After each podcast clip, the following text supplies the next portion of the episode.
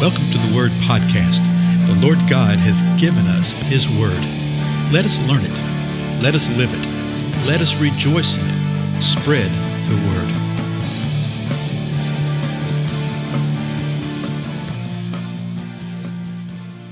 Blessings, everybody. This is Dale. Thank you so much for joining with me today on the Word Podcast.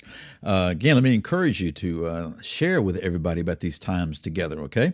Uh, a lot of times you have to show folks how to do sort of a new technology about how to find a podcast, how to listen to it, whether on the computer or on the tablet, or most of us, I suspect, listen on our cell phones or in our cars while we're traveling.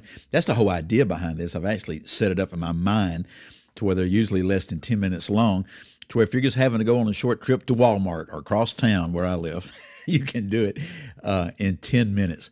Uh, just to have uh, another way of having the Word of God imparted into our lives. And if we do this in multiple ways, day in and day out, the Lord will continue to glorify Himself in us. So we're looking at the book of John right now. We've gone through the first 14 verses of it, which is sort of a prologue describing Jesus as the Word. And we could spend a vast amount of time uh, and just those that portion of scripture because it describes and explains so much of what you see in the Old Testament and New Testament about the nature of God. Well, then we went through verses 15 through 28 uh, and encountered John the Baptist, not the John who wrote this book, but John the Baptist. And in our last episode, we saw that John was talking with some people that had been sent by the Pharisees, and they said, We want to know who you are, you know. And he was telling them, No, I'm not the Christ, I'm not the one, but the one that is coming he said, I'm not even worthy to untie his sandals. And then in the last verse, verse 28 of chapter 1 of John, says this These things took place in Bethany, beyond the Jordan, where John was baptizing. So it was on the east side of the Jordan. That's where John was baptizing. Well, the next verse, John chapter 1, verse 29, says this The next day, the next day. And so you, you see these little timing elements, particularly in the first part here of John. You see where he's given us uh, uh, uh, the exact moment of the chronology. So it's the next day he saw Jesus coming to him. The he is John the Baptist. That's the context. Okay. And he saw Jesus coming to him. Well, sometimes people, when you read these things, they'll say, Well, did, did John the Baptist know who Jesus was? Well, sure, he knew who he was. Did John the Baptist know what he was or who he was? No. And he's about to say this at least twice in these next few verses that we're going to read. But uh, I want to just encourage you that when you have a question that pops in your mind like that, those are great questions. But make sure you read the entirety of the context of the passage you're reading. And then a lot of times you'll have to go and read some other portions of the scripture to really understand what's going on. So the next day, John saw Jesus coming to him. And John said this Behold, the Lamb of God who takes away the sin of the world. That is a profound statement. That is John sitting there proclaiming the very next day, the day after he was questioned by these folks, and he tells these folks, "No, no, I'm not. I'm not the Elijah. I'm not the prophet. I'm not the Messiah." Okay. The next day, he points out to the people around him, "Behold, the Lamb of God," and he's pointing to Jesus, the Lamb of God who does what? Takes away the sin of the world. Verse 30. This is he, and he's speaking of Jesus, on behalf of whom I said, After me comes a man who has a higher rank than I, for he existed before me. Now, this is really wild because he's already said this. John, the writer, had said this in the first part of the letter about when Jesus existed. Here, John the Baptist is saying he existed before me, though John the Baptist was three months older than Jesus. You see that in the birth narratives. Okay? John the Baptist and Jesus were related somehow. People want to say they're cousins, and that's probably the simplest way to say it, but we really don't know exactly what the family relationship was. But we do know that Elizabeth and Mary were related somehow, the mothers of, of um, John and uh, John the Baptist and Jesus. So now John is saying this this is the one that existed before me. Verse 31 really helps here. He says, I did not recognize him. So that shows us right there that John and Jesus would have known each other.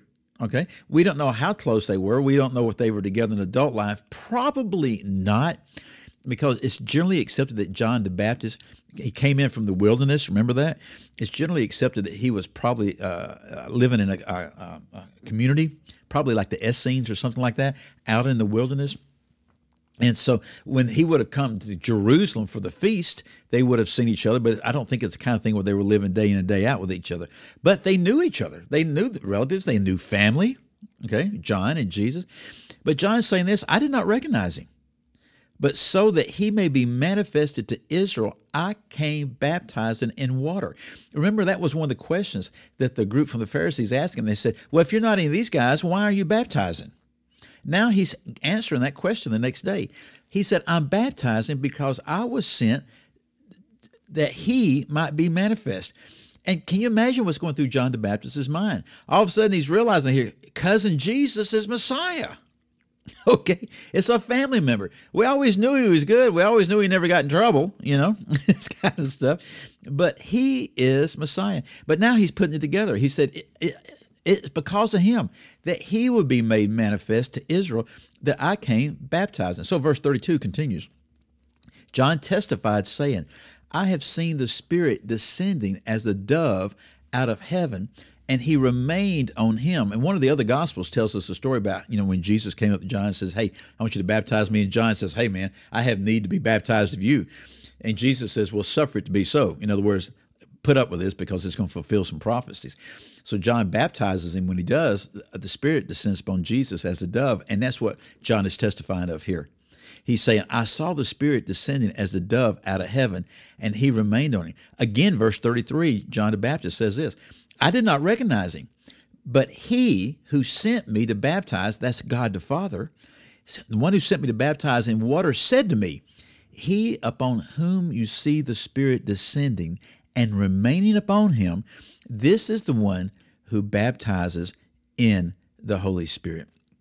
So John the Baptist says, The Father had told me that I'm going to see one, that the Spirit's going to come upon him, and the Spirit's going to come upon him in the form of a dove. And when I see him, that is going to be the one that baptizes. Remember how John described it earlier? Baptizes in fire, the power of the Holy Spirit in fire. So, listen to this last verse. Verse 34 I myself have seen and testified that this is the Son of God. So, John the Baptist is uh, laying down a major truth right here and is saying, This is what I've been telling you about. I'm going to be passing the mantle over to him. Now, he keeps baptizing.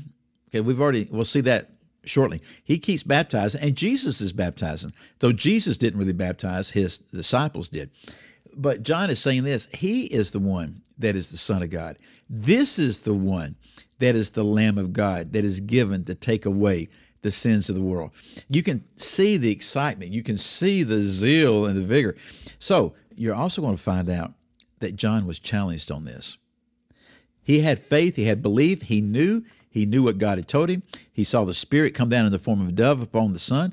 He knew that Jesus was Messiah. But later on, when it's really, really tough and some things were happening, he actually sent word to Jesus and he said, Are you really the one?